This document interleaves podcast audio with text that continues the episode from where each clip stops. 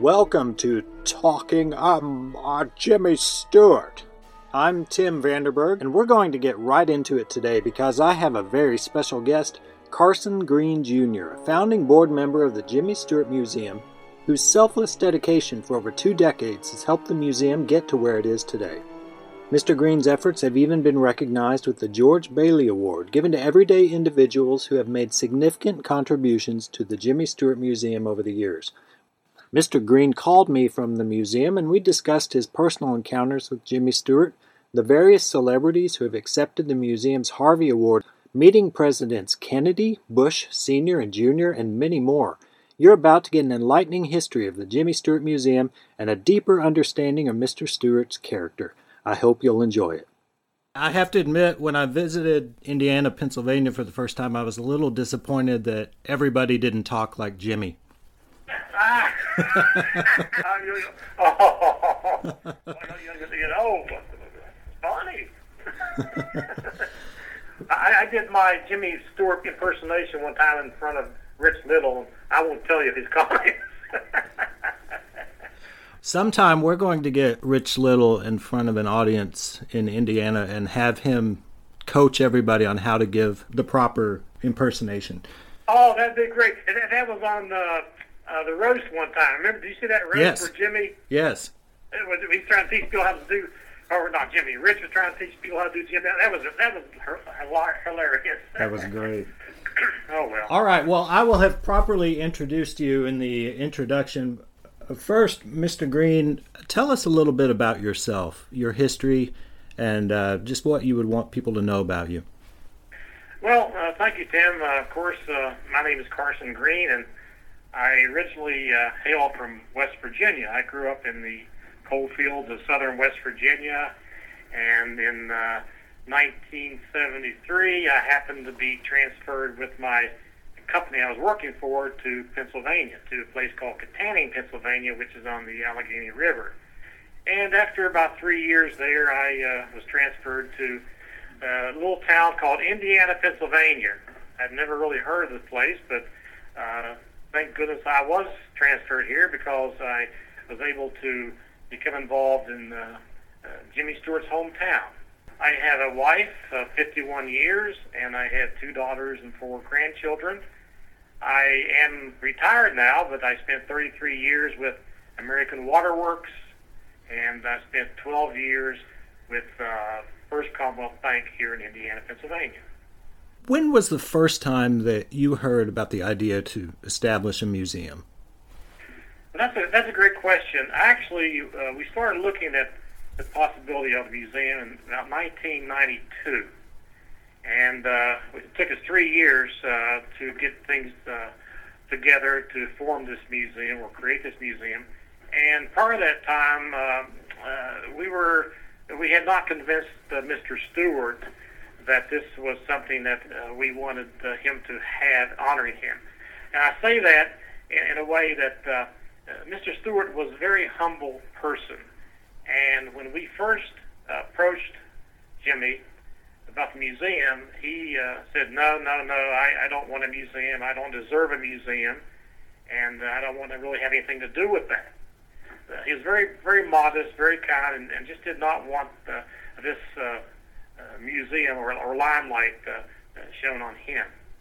But uh, after uh, after we regrouped and talked about this, we realized that Indiana County had a, a very, very strong coal mining industry at that time.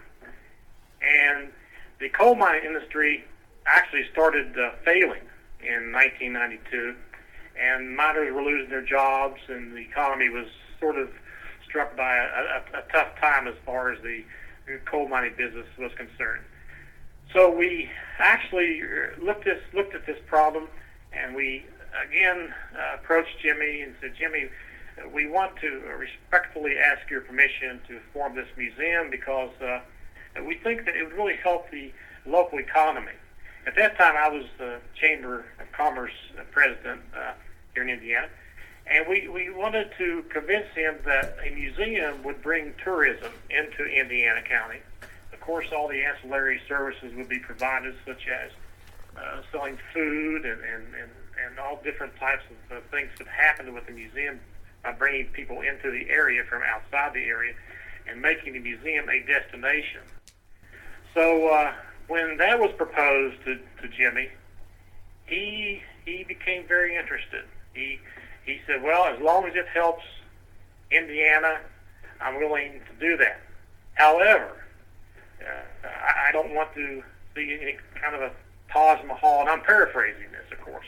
Taj right. Mahal uh, built in my honor or whatever. whatever. So we found a, a building here.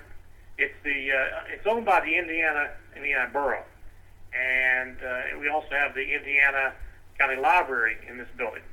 But we found this building, and uh, there were rooms vacant in, in the building, so we decided to uh, go to the, uh, the Borough of Indiana and ask permission to to uh, renovate this into a, a museum. So we we did that, and they gave us permission, and we went to two local banks and received a line of credit, and we used the local uh, vocational school to uh, do their volunteer work to do renovations on the inside, and that's that's how they got started. And another uh, stipulation that Jimmy Stewart had as far as the museum was that we could not contact any of his friends. He did not want us to contact the Johnny Carsons or people like that, and you know, ask for money. He wanted us to do the fundraising without without uh, that, uh, that that type of uh, presentation to his friends. So we respected that, and, and we did that. So over the years, we've been able to uh, to move the museum along, and this happens to be my 21st year. Uh, and I'm certainly uh, proud. I, I think I did some calcu- some quick calculation, and that's about a quarter, a little over a quarter of my life I've been involved with this museum. That's amazing. And, uh, so that's that's more or less how we got started. Uh, it was a you know work of faith, and uh, and God provided all all we needed to get started, and here we are today. Uh, that's fantastic. Now, a lot of people may not know that Mr. Stewart had given to the community sort of in a quiet manner over the years. I know he hadn't lived there since he went to school. Yes, yes. I uh, I used to serve on the foundation, which is still in existence. Uh, it's uh, Indiana County uh, Foundation. Uh, this was before the museum was was actually started. Mr. Stewart donated five hundred thousand dollars to uh, this uh, foundation, and his wish was that this would be kept confidential until after his death. So many people did not have an, any idea that he had donated this $500,000 to the community, and he, he did not want you know a lot of fanfare over it. So after his death, we did announce that we had the foundation, and and many many outstanding projects over the years have have benefited from this donation, and they're still benefiting from this donation. So, yes, Jimmy Jimmy was a very kind, non non-assuming person. Uh, I, I just I had the honor to meet him back in 1983 when he came here for his, his birthday celebration, 75 years. It's interesting how that came about. Uh, plans were being made by a committee to bring him here for his birthday, and and uh, he was very much uh, interested in coming. And uh, the committee got together and they tried to line up different places for him to visit while he was here. At that time, I was a manager of the water company here in Indiana, and we were going through a major construction project to increase the capacity of water to the community, which would hopefully make it grow. So anyway, I wrote a letter to uh, Linda Moorbach at that time, who was chairing this committee, and I asked her if she would ask Mr. Stewart if he would like to visit the water plant, of all places, the water plant. And I, I thought my chances were probably nil, but I wrote the letter, and uh, Linda and uh, others went out to visit Mr. Stewart to go over the itinerary. And I guess there were 35 or 40 different requests of places to go visit. And Mr. Stewart was going to pick out the places he wanted to visit, of course.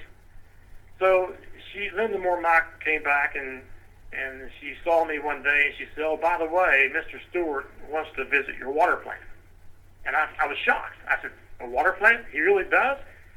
And she said, yeah. She said he went down the list and he saw the request from the water company, and he said, well, what is this all about? And Linda mentioned to him that, well, we were going through some renovations to increase the capacity of the water system to help the growth in, in Indiana and that sort of thing. And he says, I want to do that. So he was thinking about you know other people. So he came to the water plant, and we had a ribbon cutting ceremony and all, all that. And we we took a few moments to go up into one of our buildings, and we were talking about water. And he was very, very, uh, very intelligent. He was talking about the water situation in California, how water is so important to, to the people in California because of the lack of water. So he said to me, he says, you know, he, I asked him, I said, Mr. Stewart, I just wonder, why would you want to come to our water plant? I'm just curious. We're glad you're here. We love it.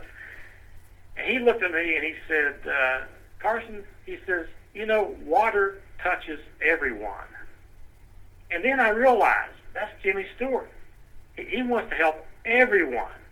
And that's why he did this, because he felt that this was a project that would help everyone in Indiana County, and he wanted to be part of that.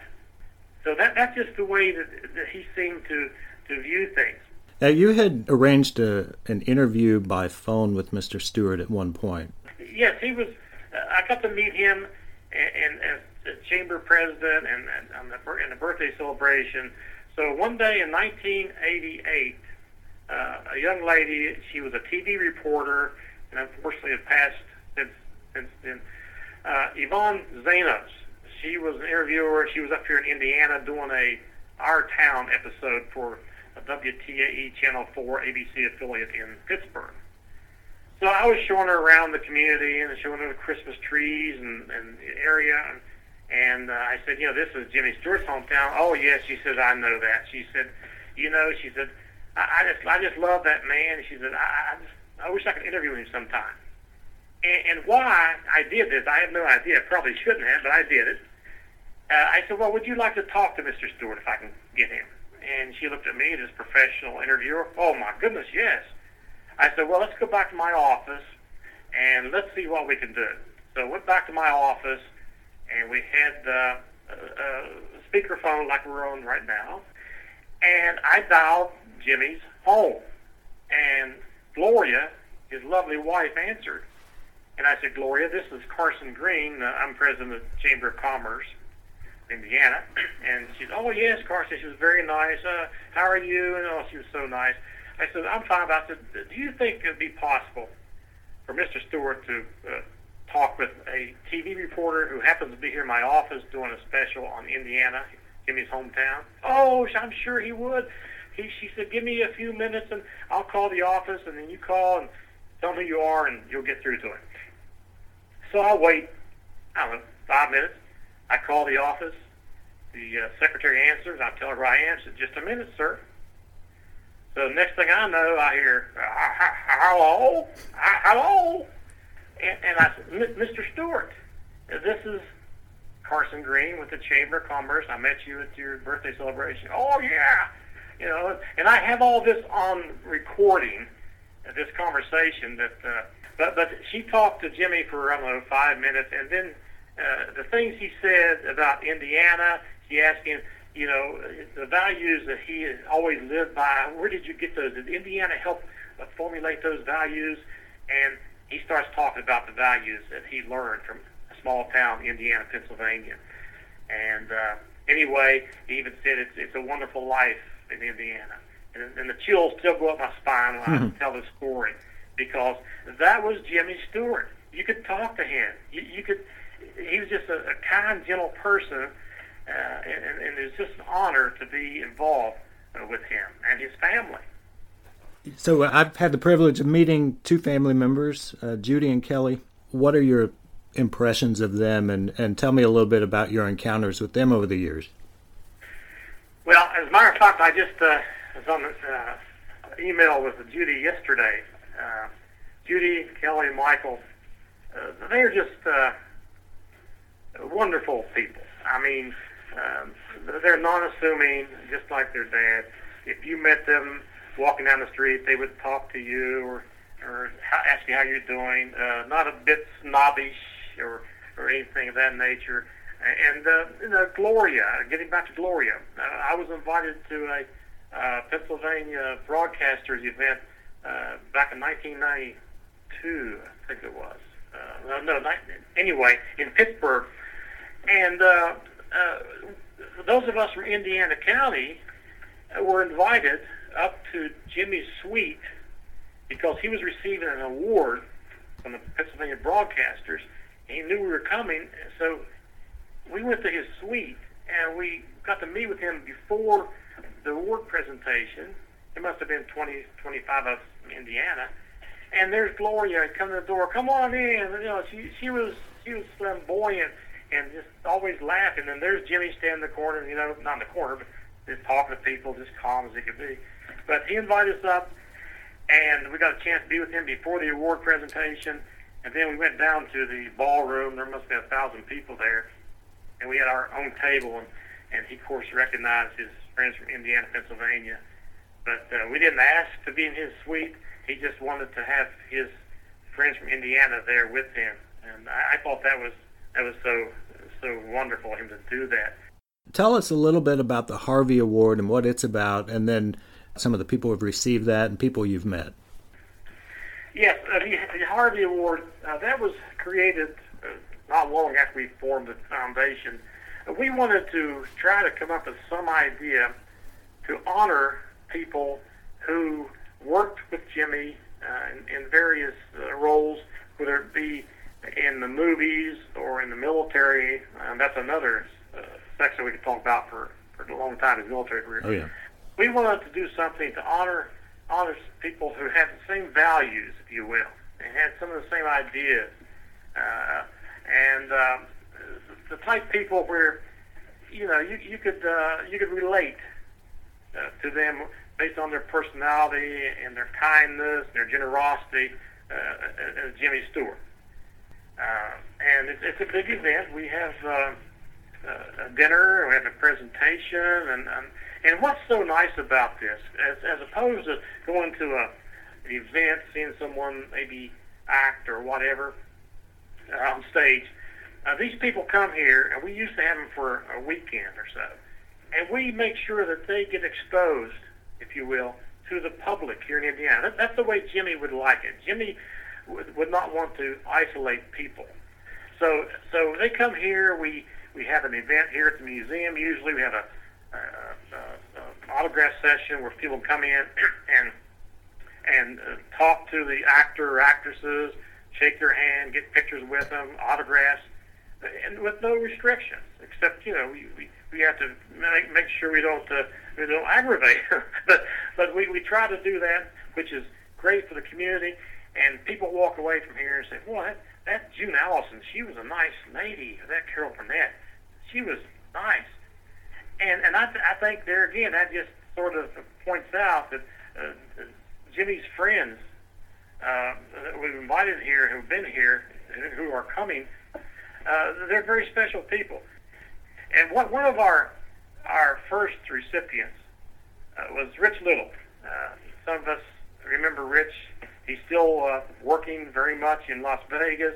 He does many impersonations, and uh, he has become a wonderful friend of the museum. He's become a personal friend, and uh, he's on our board of directors. Uh, Rich comes back every year for this event at his own expense. uh, he, he doesn't charge us anything for, for being here. He's always willing to, to be part of the program because he, he loved Jimmy Stewart. And he has so many stories he can tell about Jimmy. We have on our board of directors uh, some, another name you might recognize is Fabian Forte. Uh, uh, he, he was our board director for years. He received the Harvey Award. Anyway, getting back to the family, Judy and Kelly and Michael, uh, I have to tell this story, and I don't tell it in a, way to try to impress anyone, but um, I was talking with uh, Judy and Kelly when they were here a couple years ago in, in the car, and we were talking about Jimmy's military career and flying, and I, I told them that when I was growing up in uh, in Oak Hill, West Virginia, I used to uh, work at a place called Fayette Airport in Fayetteville, West Virginia. While I was going to high school, I was working there to to accumulate flying time. I'd cut the grass, I would uh, change oil in airplanes and that sort of thing. And I was doing that earn flying time and learning to fly. And I always loved that. I learned loved to fly, and uh, so anyway, about two weeks later, uh, after they left town, this was the same year that Carol Burnett was here. That's two years ago. Uh, two weeks later, I receive a package, a brown package in the mail, and I see uh, uh, Kelly Stewart's name at the return address.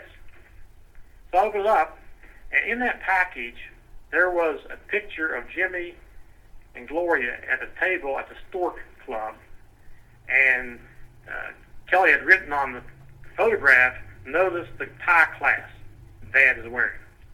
And also in that packet, there was a letter from Judy, Kelly, and Michael telling me that they they wanted to give me this tie class that belonged to their father, and this tie class happened to be a gold propeller, airplane propeller. And since I was fly, used to fly, they, they thought this would be a nice little uh, gift of appreciation for my time that I've you know served um, at the museum. Oh yeah. And I, I really was touched. I opened this up, and here's this tie class, and they put in there in the letter. We looked for tie class. Apparently, this is the only one that Dad had because it's the only one we could find. And I did some research on it. Uh, that that was given to him by Leland Hayward. Uh, he was producer of South Pacific and Spirit of St. Louis, that sort of thing. Yep. It was given to Jimmy in 1935 when Jimmy Stewart received his pilot license as a gift from Leland Hayward. They were good friends, and Leland was a pilot also. So I, I have to say, when, when I read that, uh, the tears did flow down my cheek that the family would be so kind to think of, of doing uh, that. Yeah, what a major honor. Uh, well, I, I, like I said, I hate to even mention. It sounds like you're you're sort of bragging. But I'm not. I'm just trying to give you some flavor again of this family. This right. yeah, it shows just their kind-heartedness. Does make do you wear it every day? Well, every time I wear a suit, you know, I'm retired now, so I don't wear a suit very often. But, but I do wear it to church and whenever I have to, whenever I go somewhere. Yeah.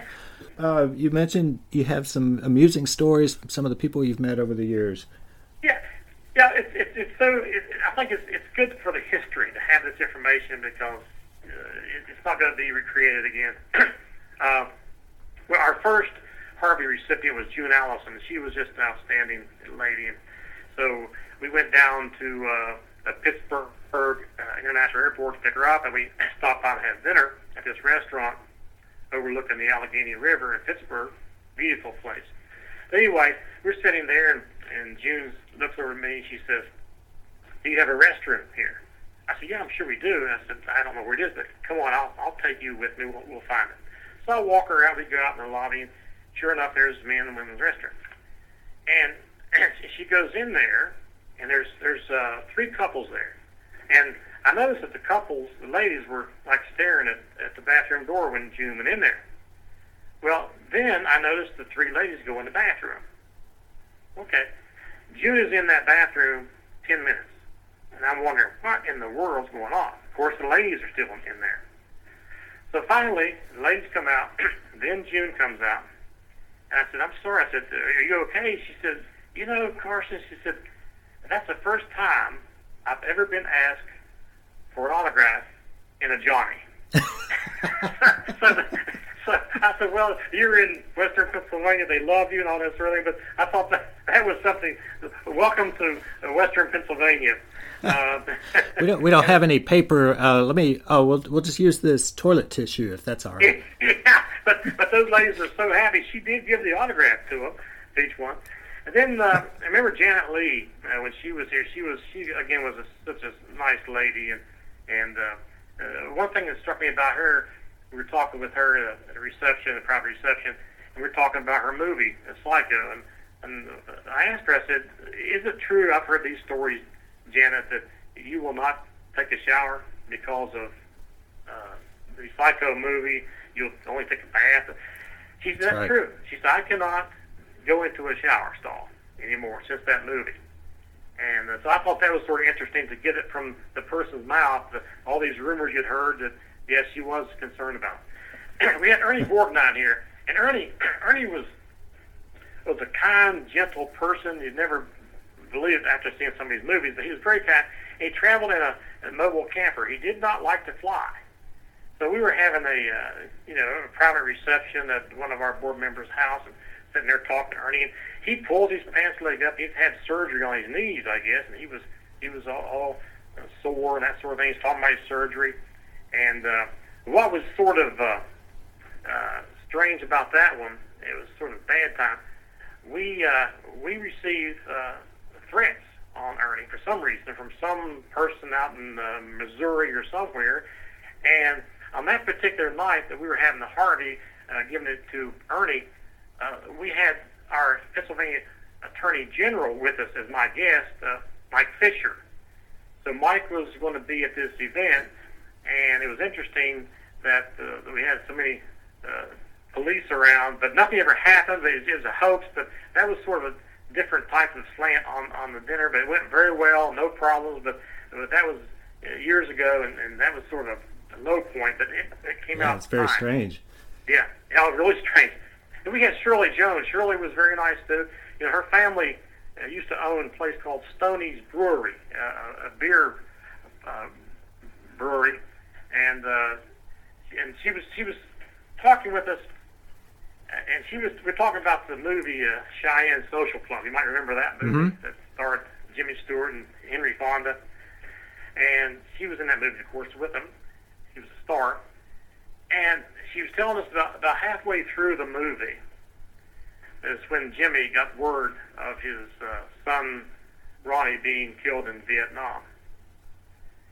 And, you know, the whole cast was just devastated, devastated.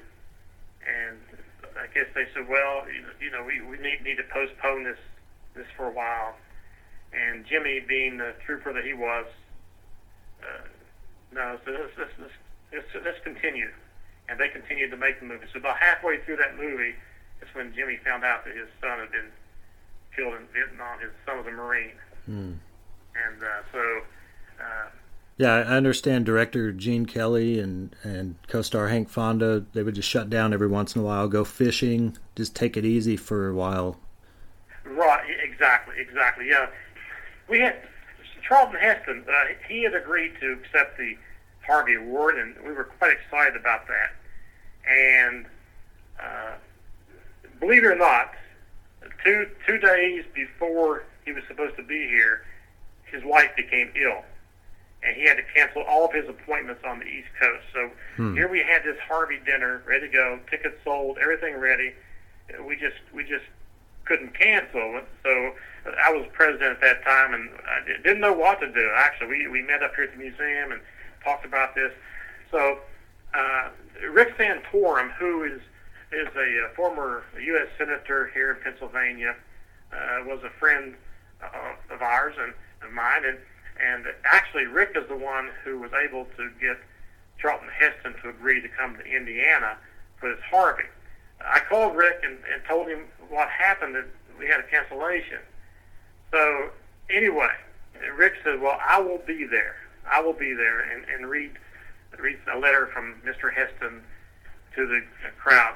And then uh, I talked to Nick Nick Clooney, who is uh, uh, George Clooney's father. He, and, uh, he and Nina are again two wonderful friends of the museum. They, they, they've always supported us and been here when we need them. Called Nick and told him the situation. Nick says, "I will be there." So he was driving up from uh, down near Cincinnati, and so he and Nina came up. And as far as I know, that was that was one of the uh, uh, had the highest attendance of any party event that we had. And Nick and and uh, Rick actually put this thing together. I'll have to, have to jump in here now. I got to tell you a really funny story. Uh, Rosemary Clooney uh, was here. Uh, that's Nick's sister uh, for the event at the university, and so we asked her to come to the museum, and she came over and we gave her a tour.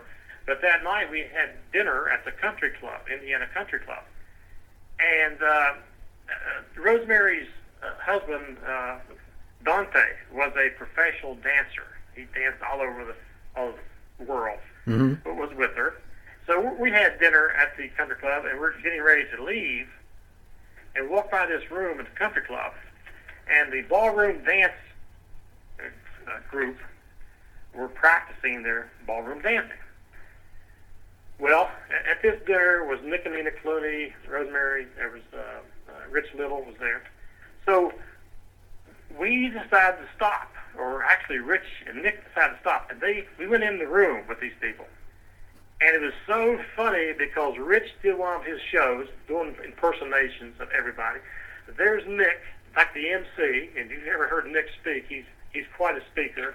Then there's Dante, the professional dancer. He's dancing with all the people, and they got this special show, if you will, that night. And that was the talk of Indiana for a month. How these people stopped in and entertained them that night. I, I thought there again, it, it's just the way that the people associated with Jimmy, eh, how they how they really how they really are. Now, can you imagine some actors today or actresses even stopping in or even looking in?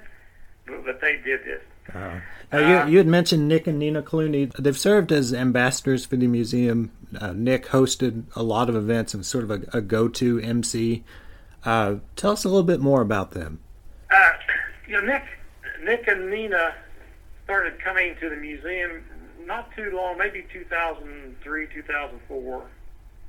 Well, um, no, they, they earlier than that. Earlier than that, they, I can't remember when they came, but they they came fairly early to the museum. And as you say, Nick became our annual MC.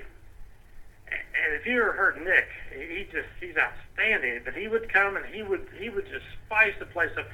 And I'm not over exaggerating. I don't need to do that. But he would walk into the room. He knew no strangers. He had that his face. And Nina was the same way. And he would come in and shake hands and, and, and just sign autographs, anything that you know, we wanted them to do. And they, they were just they were just like a stalwart of this museum. Hmm. Uh, they're still friends of ours, Nick doesn't travel as much as he used to. I, I do talk to Nick now and then, uh, not too often, but uh, uh, there again, they're just wonderful people, and uh, I just can't say enough for, for for the impact and influence that they've had on the museum, also, along with with Rich Little. Uh, he, he, there again, he's been a stalwart uh, to the museum. Yeah, we should mention Rich Little is responsible for that outside facade at the museum that says the name of the museum. You can see it from the street, whereas before you might miss it because it looks like very much like a county building or a, a city building. Exactly. Yeah, exactly. He, he, Rich financed the cover, the awning with our name on it. He and his lovely wife, who uh, actually uh, paid for it, of course. And uh, one day he looked at it and said, "You know, you need an awning here." And, he, and then he said, "Well, you need also to give me a price." and send me some prices. So we did, and he agreed to that. And while we were talking one day, we were walking down the street, and here in Indiana, we have crosswalks like every other town. And I was talking to him, and I said, man, it'd be nice, if, you know, it, it, I've heard these places where they have people's voices saying walk and don't walk for the people in the street. And he, and he says, well, he said, I, I can make you a recording. I, I can maybe I can talk like Jimmy so as we speak today, you walk out here and get ready to cross the street. There's a recording when you get ready to cross the street. Uh, uh take your time now. be, be careful. And it's Rich Little doing Jimmy Stewart's voice, and um, at the crosswalks. so, so you get to hear Jimmy when you come to town, just crossing the street. So, so, so I thought that was uh, that was that was unique. Uh, it's such a great idea. So you talking about the town puts me right on the on Philadelphia Street there, and I want listeners to know that you know even without the museum, it's worth visiting Indiana. Uh, it's just such a quaint, beautiful, friendly town. You've spoken about the people there, uh, and then there's so much history. And then even right up the street, you could go to the Stewart family home. I mean, it's it's very walkable. Uh, I've I've enjoyed my visits there immensely. So I just can't recommend enough for people to visit. I mean, if they're just going for the museum, fantastic. But I think they'll be surprised by everything else that the town has to offer. Well, yes, it, it's a beautiful town. Uh, it's it's a typical small town. However, we have a university here, which really brings a lot to the community, and, and we're so proud of it. Uh, well, you know, another person that uh, brings back a memory is Robert Wagner. Robert Wagner was here to receive the, the award and uh, a friend of mine and myself went down to the airport to pick up Mr. Wagner at Pittsburgh Airport. So we go down there, and of course we're there at the baggage claim, and we're watching. And so we're waiting on Mr. Wagner, and we wait and wait and wait, and we look around, and suddenly we're the only ones left in the airport, and we don't have a Mr. Wagner. So we called uh, the executive director of the museum at that time, and I said, we, we don't, we can't find Mr. Wagner. So she said, well, let me call his wife. His wife is Jill St. John, and so she called Miss St. John, and I guess Mr. Wagner was in the hotel in bed. so anyway, he said, "Well, just pick me up tomorrow." So, so okay, fine, that's fine. So we're driving back, and I'm talking to my partner, Carl Kaloji. Carl, what did we do wrong? Uh, we, we couldn't find him.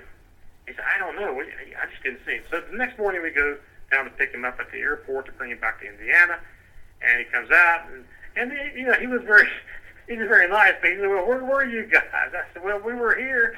He said, "Well, I had a fedora on. Did you see the fedora?" I said, "No, honestly." So we we didn't see him at the airport. So so anyway, at, at the dinner, uh, Harvey dinner that night, he gets up to speak, and the first thing he says, he says, "I almost didn't make it here tonight."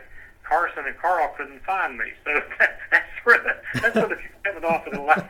But but he he doesn't he didn't forget that. I thought that was something. How we missed him, I have no I, I have no idea. It, it, was just uh, just we, we lost him, but we got him back. But he did make a joke of it. Um, oh my goodness. One of the problems that I guess we're having with you know some of the past award winners they're they're no longer with us. I mean they're passing away. Uh, James Best was one of your Harvey Award winners. I understand he was a real joy to be with. Oh, James Best again. I'm, I'm sounding redundant, but he was one of the kindest, most down to earth persons I've ever met. You know, he was Roscoe P. Coltrane, and, and uh, he was in the uh, movie Shenandoah with Jimmy. And, and, we we took him to the uh, the radio station here, and he, he just he just was wonderful talking to the MC and all that sort of thing. And I, I remember him telling me about Jimmy Stewart when, when he was making the movie Shenandoah. He said uh, he, he recalls how kind Jimmy was to him as a new actor. He said there were a couple scenes there that they did, and he said Jimmy one time came over and knelt down beside of him and said, "Now, you know, I would suggest you do it this way or that way or that way." But he said he was he was that way, and I'm not going to mention an actor's name, but uh, uh, there's a very very famous actor that James uh, Best worked with who was just the opposite. He said after a cut, you know, the, the, the actor would just walk away, not giving any advice. But Jimmy was always there to sort of say, "Hey, if you do it like this, it might have a little different effect."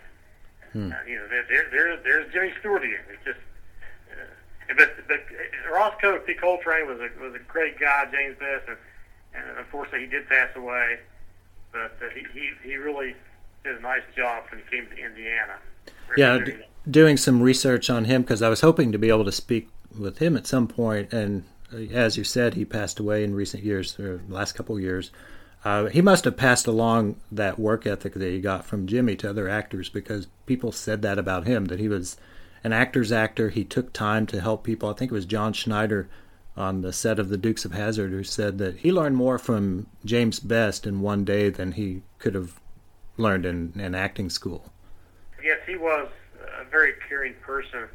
Um, I, might, I might also mention before I forget you know, we had Jimmy Stewart's Oscar for Philadelphia Story mm-hmm. here years ago. Family was kind enough to send it to us for on loan, and we kept it here, and people got to see it. But it's interesting that uh, Philadelphia. I, one day I, I was looking at that, and I discovered that the word Philadelphia was misspelled. They left the I off the end. So as that Oscar sits today, Philadelphia was misspelled. That's amazing that's, that's, I think I'm the one who found that. but but anyway, and and I, something that sort of strikes me also is is uh, you know Philadelphia Story. The museum is on Philadelphia Street, and and uh, uh, and you know it, it's like it's like the uh, the movie uh, uh, Spirit of St. Louis. I remember I remember back in 1957. That's sort of gonna gonna date me a little bit but I remember seeing the, the, the movie Spirit of St. Louis, and of course Jimmy Stewart was in that, and and uh, and I, I must say, looking back, I never dreamed, never dreamed that in 1957 I would be uh, meeting the actor who who was in that movie, uh, Spirit of St. Louis, and so I was I was so so blessed to be able to do that. And, and just a little trivia, you may have heard this story, but uh, the daughters told us about Jimmy was making a movie, the, the movie Spirit of St. Louis, and if you recall, if you saw a movie, a fly, a fly got into the cockpit, mm-hmm. and Jimmy's sort of talking to that fly, and and, and the fly's flying around. Know, that that was all ad lib. That was not planned to be. That fly happened to get in there, and Jimmy ad libbed all of that, all of that. Uh, so I, I thought there again, that tells you about this man. He he was just amazing, uh, amazing person. Yeah. Uh, and I, I almost, I also have to mention to you, I, I've been so blessed being part of this museum. I've seen things I've never seen. An old country boy from West Virginia would never have this opportunity to do. But in 19, in 2009, uh, the National Aviation Hall of Fame was inducting Jimmy along with Neil, uh, uh, not Neil Armstrong, uh, three other people. Uh, Arnold Palmer was one of those. But anyway, uh, the family couldn't make the event, so they asked me as president of the museum if I would be willing to go and represent the family to receive this award uh, that, that he would receive, Jimmy would receive, and, and, his, and witness his induction. So I said, sure, I'll be honored to. I never dreamed it'd be as large a thing as it was, but we went out to uh, uh, Ohio and went to the, uh, the event, and on the first uh, on the first night, uh, at the president's reception or dinner, there were 10 or 11 Apollo astronauts on the stage sitting right in front of us, including Neil Armstrong and, and uh, Gene Cernan. You had met Jim Lovell? Jim Lovell, the whole right. nine yards. So anyway, I, uh, but, but before we got there uh, and, and, and attended the event, I had some contact with the National Aviation Hall of Fame, and I, I asked them, I said, do you have an MC? Uh, and they said, no, we don't. So I suggested Nick Clooney. And they called Nick, and Nick agreed to MC, so he was our MC. And the award that Jimmy was to receive, someone had to present that to him. So I asked if Rich Little could present that to me, representing the family, and they agreed to that. So Rich came out and, and gave the award. But, you know, we, we were sitting there and and uh, I had to read a little thing, some things about Jimmy. But but people were, were just all the time coming up to me saying, Jimmy Stewart, I remember him in this. He did this. He was a military hero, and I was so proud and humble and grateful to be a part of that. And there again, you know, the family was kind enough to ask me to represent them, and that, that's a highlight of my life to to sit beside of Neil Armstrong, for example, and meet him, and and talk to the other astronauts, Buzz Aldrin uh, so, so anyway, that's something that I was so honored to do, and, and there again, being part of this museum has, has made that happen. And if I hadn't been part of this museum, that would not have happened. And uh, I'm just grateful. Yeah, you've had the opportunity to represent the family well and Jimmy's Jimmy's legacy well over the years. And uh, well, well, there again, it, it, it's a blessing to be to, to call these people Stewart family friends and that sort of thing. And uh, well, I'll have to. If I could mention, getting back to the Harvey people, mm-hmm. I remember Ben Gazzara was here. Ben was quite a quite a person, very interesting, and so I had to pick him up at the airport. Went down to pick he and his wife up, and they had a had a, a, a little dog with them. Uh, it's a dachshund, small dachshund. And his name was Maxie, and Maxie went everywhere with Ben Gazzara, everywhere. So we're driving in from Pittsburgh, getting into Murrysville, and he says, I'm hungry. I said, okay. So there was a Burger King right there. I said, is this okay? He said, yeah, sure, I just want a sandwich. So we get out, and he, he has a dog in this in this little satchel. Uh, I said, well, we'll put the windows down. No, he said, I take my dog everywhere. So we go in that Burger King, and he has his dog in there, and you know, that's probably, you don't take animals into restaurants unless they're service animals.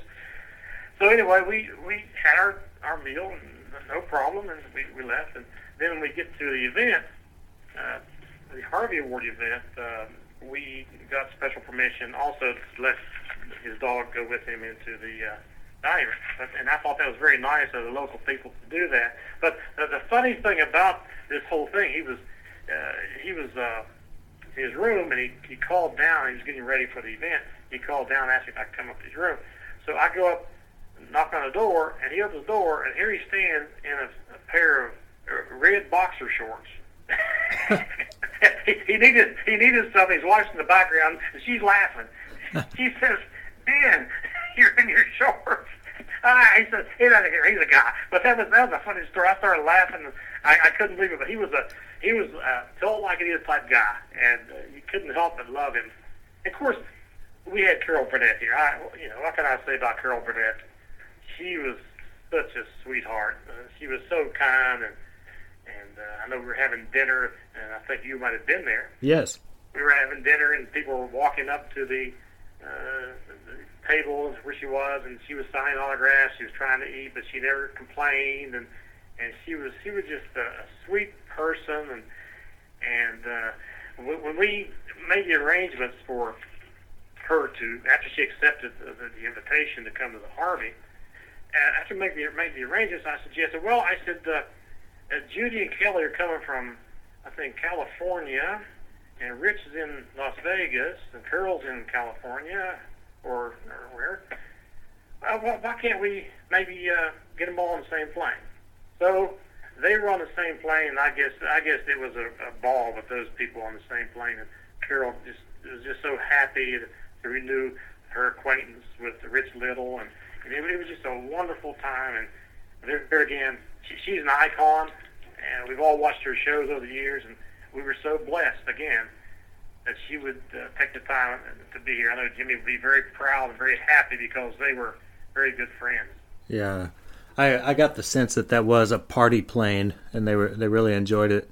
Yeah, yeah, for, so. for that event, I got there, and uh, it felt like a Twilight Zone episode because the the hotel is right next door to where the conference center was. So you you, you literally walk right out into an another door, walk right in, and then all of a sudden it's Hollywood glitz and glamour, and I was like, where am I? I thought I was in Indiana, Pennsylvania. I go and, and take a seat. I strike it up with some other media people, uh, photographers, I believe. Uh, I'm forgetting his name, Jim. Uh, oh, Jim Wakefield. Okay, so uh, Jim takes upon himself to lead me back to the media room or, or to the reception room. I walk back there, and the first thing I see is I believe it's you, uh, other members of the museum, Carol Burnett, the Stewart daughters, Rich Little, all all tugging on their ears. Yeah, that was a wonderful picture. Yeah, we I had that picture. That that that was yeah, that was great. And, and, and you know, another interesting thing about Carol Burnett, uh, my wife Peggy, I, I, I couldn't find Peggy in, in that room that you're talking about. Yeah. This was a fall day, of course, and so I, I was looking for Peggy, and I looked over, and Peggy and Carol were standing there looking out that big window. Remember the windows there on that, yes. that place? You could see of the golf course and see all the beauty of the trees. So I walked over there and sort of, you know, introduced myself again, and they were just talking about the beauty of the earth and, and, and the beauty of uh, the trees and the colors. And they were just talking like, you know, isn't it nice that we live in a place like this, blah, blah, blah. I mean, here's this iconic lady taking the time to be talking with my wife uh, who, who couldn't have any influence to help her at all about the beauty of nature and that sort of thing. So Mm. that's when you really get to know these people. As I say, when you come to our Harvey dinner, you get to meet these people one on one. We don't keep you away from them. We encourage you to talk with them. Yeah, yeah. It, it's a real loose environment. It's a real open and. I I talked to Carol a little bit backstage. That was fun. I understand that she. Uh, I know when you're planning these events, you want the weather to be perfect and all of that. And then it started raining, or even rained. I think when they were on their flight, and I'm certain you guys were concerned about that. And then you find out that she really she sees that as a sign of good luck. Like it, she can point to big events in her life where it rained, and so that completely put her at ease. And I think that sort of uh, lend itself to a, a, relaxing evening as well. I, I think so, and I, I think it's it should be noted that in every one of these Harvey uh, uh, events, it seems like people are really, really considerate of these actors and actresses. By that I mean, you don't have people falling all over them. You know, that I, I think they can sense that that they're going to be nice, they're going to be kind, and and uh, you sort of treat them like, if you will, normal individuals, which they are. And I think they like that. I think many times they go to these events and they perform, and many people try to try to simply just get their autograph, trying to get pictures, or screaming at.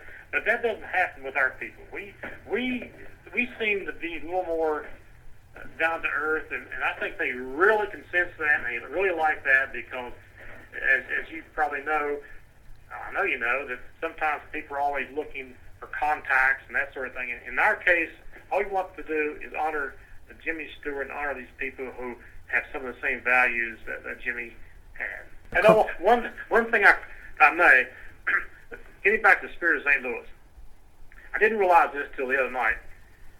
The Spirit of St. Louis, uh, which Jimmy was of course the star, it left Roosevelt Field on May the twentieth, nineteen twenty-seven. Jimmy's birthday is May the twentieth, nineteen oh eight. He was here in Indiana at the water plant and his birthday on May the 20th, 1983. Oh, wow. Isn't that, does that give you a little chills? Yeah. That's yeah. fascinating. So I just had a thrill. I thought that was quite a coincidence that, May the 20th seems to stick out there. Oh, yeah. Carson, uh, there are other people that you met along the line. Kenny Rogers, uh, Kathryn Grant Crosby, there may be right. others that I haven't mentioned. Right. Yeah. Uh, uh, Kenny. Ro- yeah. Kenny Rogers was here doing a concert in Indiana at the university, and he he found out that, of course, this is Jimmy's home, and Kenny Rogers is an outstanding photographer, and we have a, a picture of Jimmy that Kenny had taken of him uh, here in our museum. So uh, you know, we invited him over to the museum, and his picture, of course, uh, Jimmy's pictures hanging here that Kenny took, and he he toured the museum. We we gave him a complete tour there again. He was, he, I think he was impressed with the museum. Uh, I think he was impressed with some of the items we had here. He was uh, very, again, very kind gentleman, and he was a gentleman. And uh, we, we had the opportunity to talk to him about Jimmy. Of course, uh, he's still, I guess Kenny's still singing. yeah, that's a good thing. Uh, uh, yeah, Kathy Grant Crosby, that's Bing's wife. Uh, she was she she was in Anatomy of a Murder with Jimmy. Of course, Bing Gazzara was in that movie with him also. Uh, I, I, it's interesting when I, when I went down, I took her down to uh, the airport for her departure.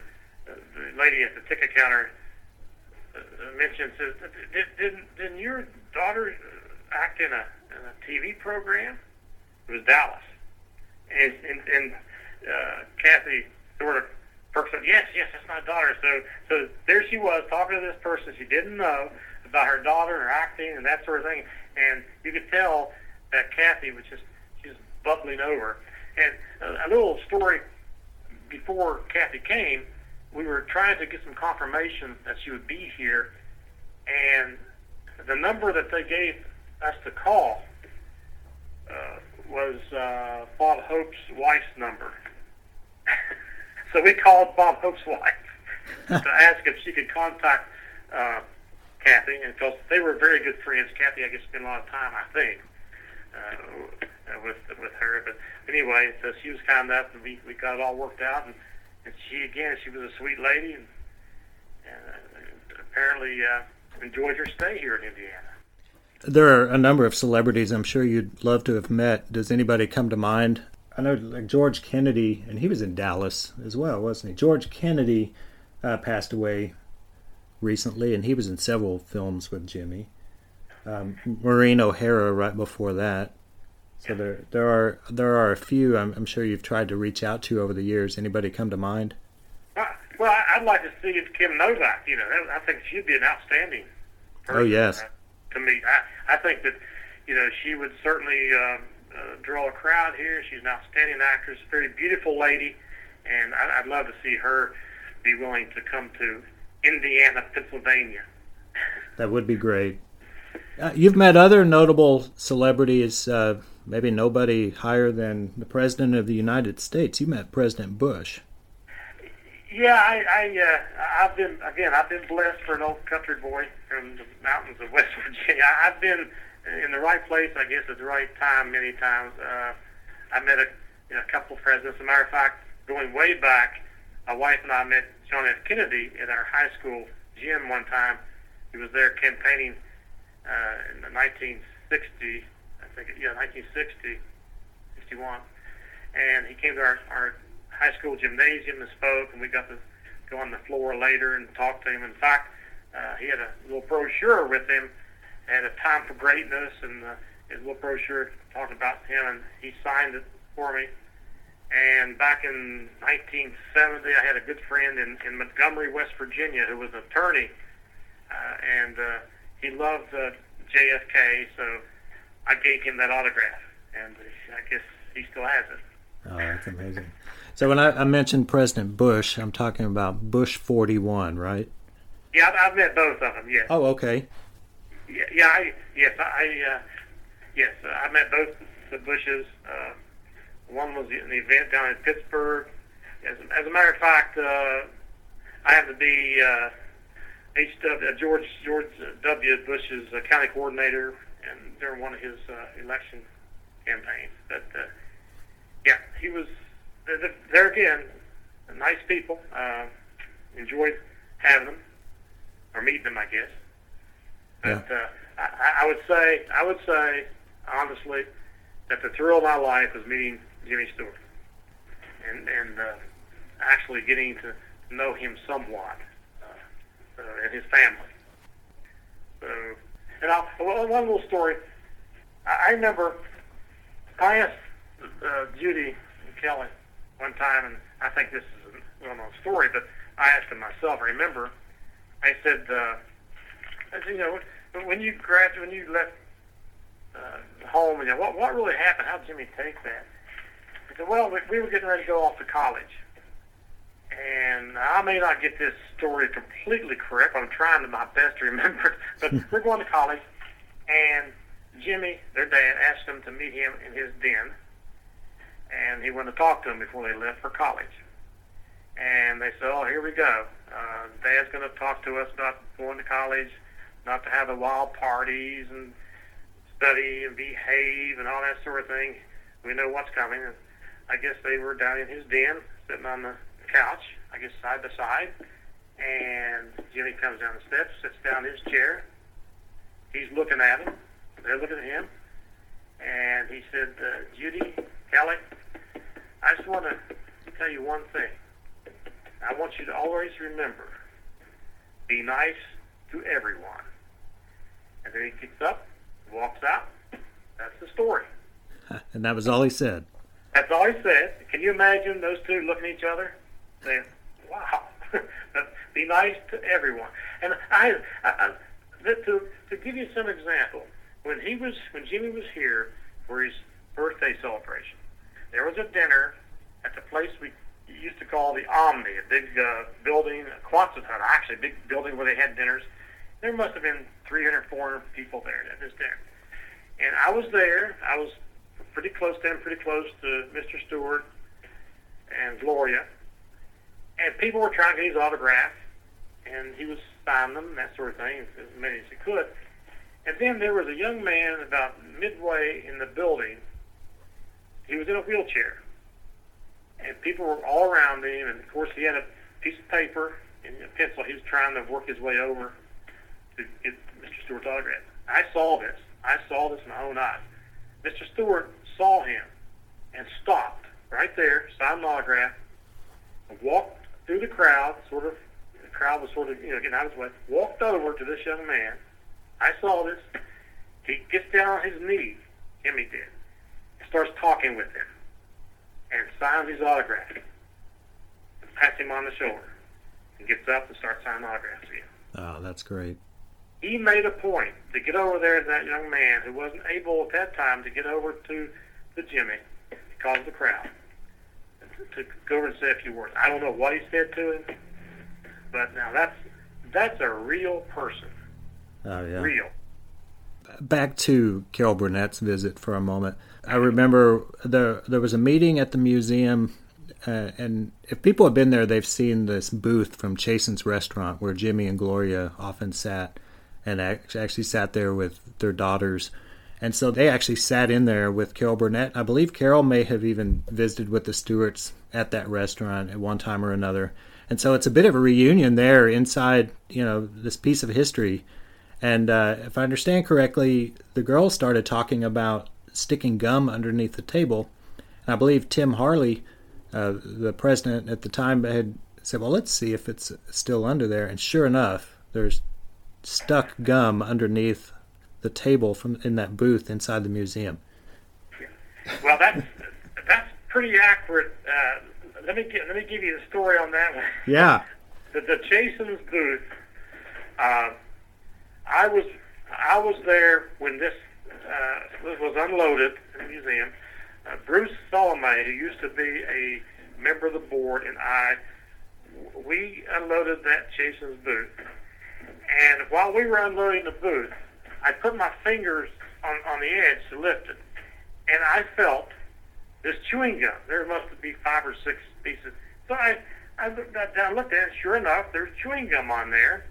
And I said at that time, I bet that belonged to the, the kids, the Judy and Kelly, because who would put chewing gum? I don't think Alfred Hitchcock would put chewing gum under there. Maybe you would. I think he used that booth also. So anyway, so so sure enough, when, when they came back to town after that, I pointed out that this could be your chewing gum, and they said, "Yeah, we remember. We remembered." So, so that's the story about the chewing gum. Um, it, it, it's still on there. It's still. It's, I'm sure if you do a DNA test, it, it would confirm it. but that was so so funny. You know, that booth has so many memories. You know, and it, you, you might know also that we have at the Indiana Jimmy Stewart Airport, we have one of Jimmy's private airplanes. It's it's a Beechcraft, I think, 310 twin engine.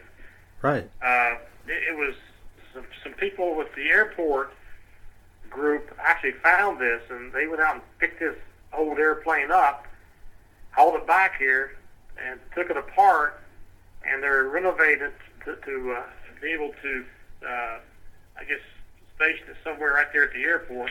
But this is an airplane owned by Jimmy, and uh, as a matter of fact, uh, Judy told me herself that she remembers that airplane. I'll send her a picture of it. Uh, but anyway, so we have his one of his airplanes at our Jimmy Stewart Airport out here that people, you know, one of these days can can go take a look at also.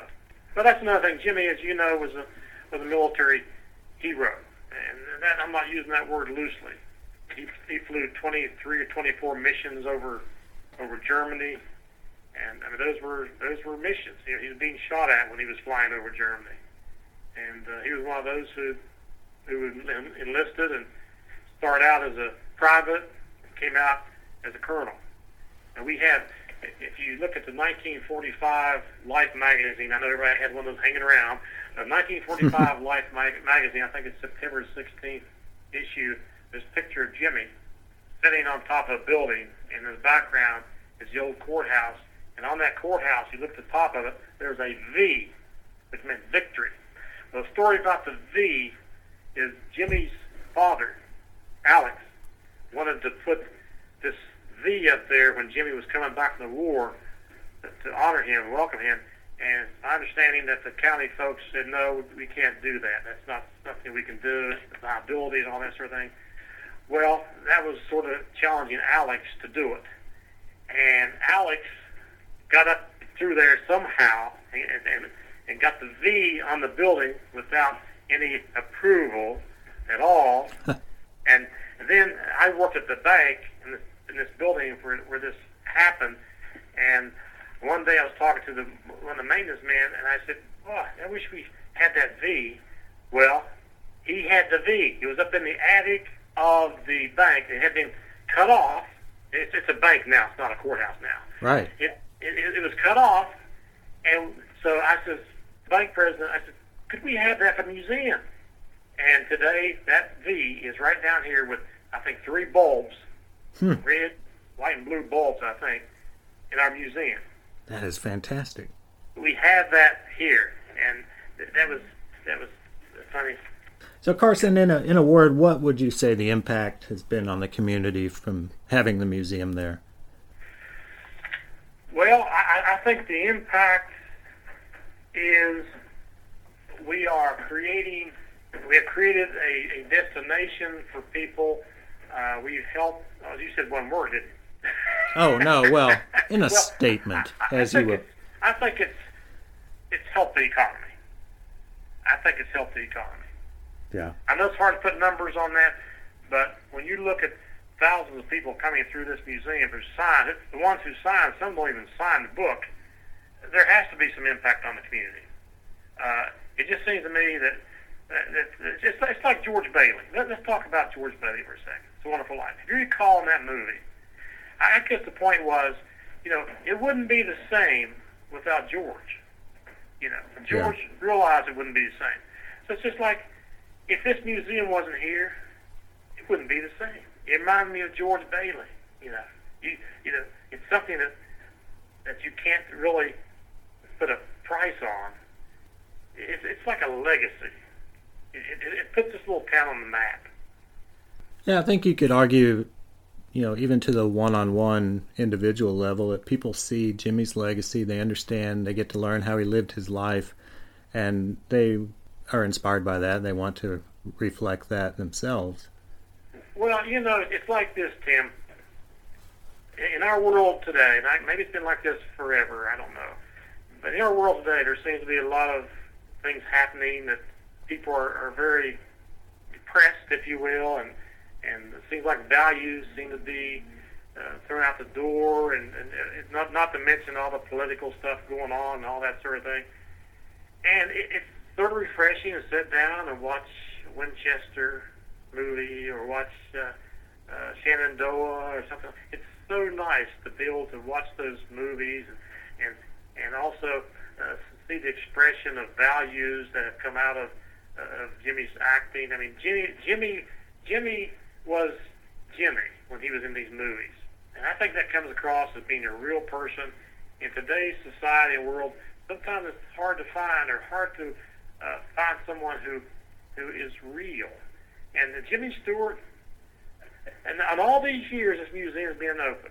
And, and I, I don't say this, I, I say this to make a point. We've had actors and actresses who've been through all sorts of things, you know, all sorts of bad things. Jimmy Stewart has never had a blemish on his career or his life. Yeah, it And it's really 21 years, as far as the museum's concerned, to do to find something. So hmm. to me, if that would be an example for my kids and grandkids, what can I say? Yeah, that's a good point. That's not being overly uh, emotional. That's just factual. Because it's like I tell people, you know, I'm retired now. I don't really have to have to cater. I, I can say it like it is. People, well, and, and I think that more people should say that. That we need we need some of the values that have been displayed through Jimmy Stewart's life. Hmm. And if only one movie you ever watched to get the get the flavor of that would be It's a Wonderful Life, which was a failure at first, but over the years it's it's a classic now. And none none can reproduce. Yeah, is that your favorite Jimmy film?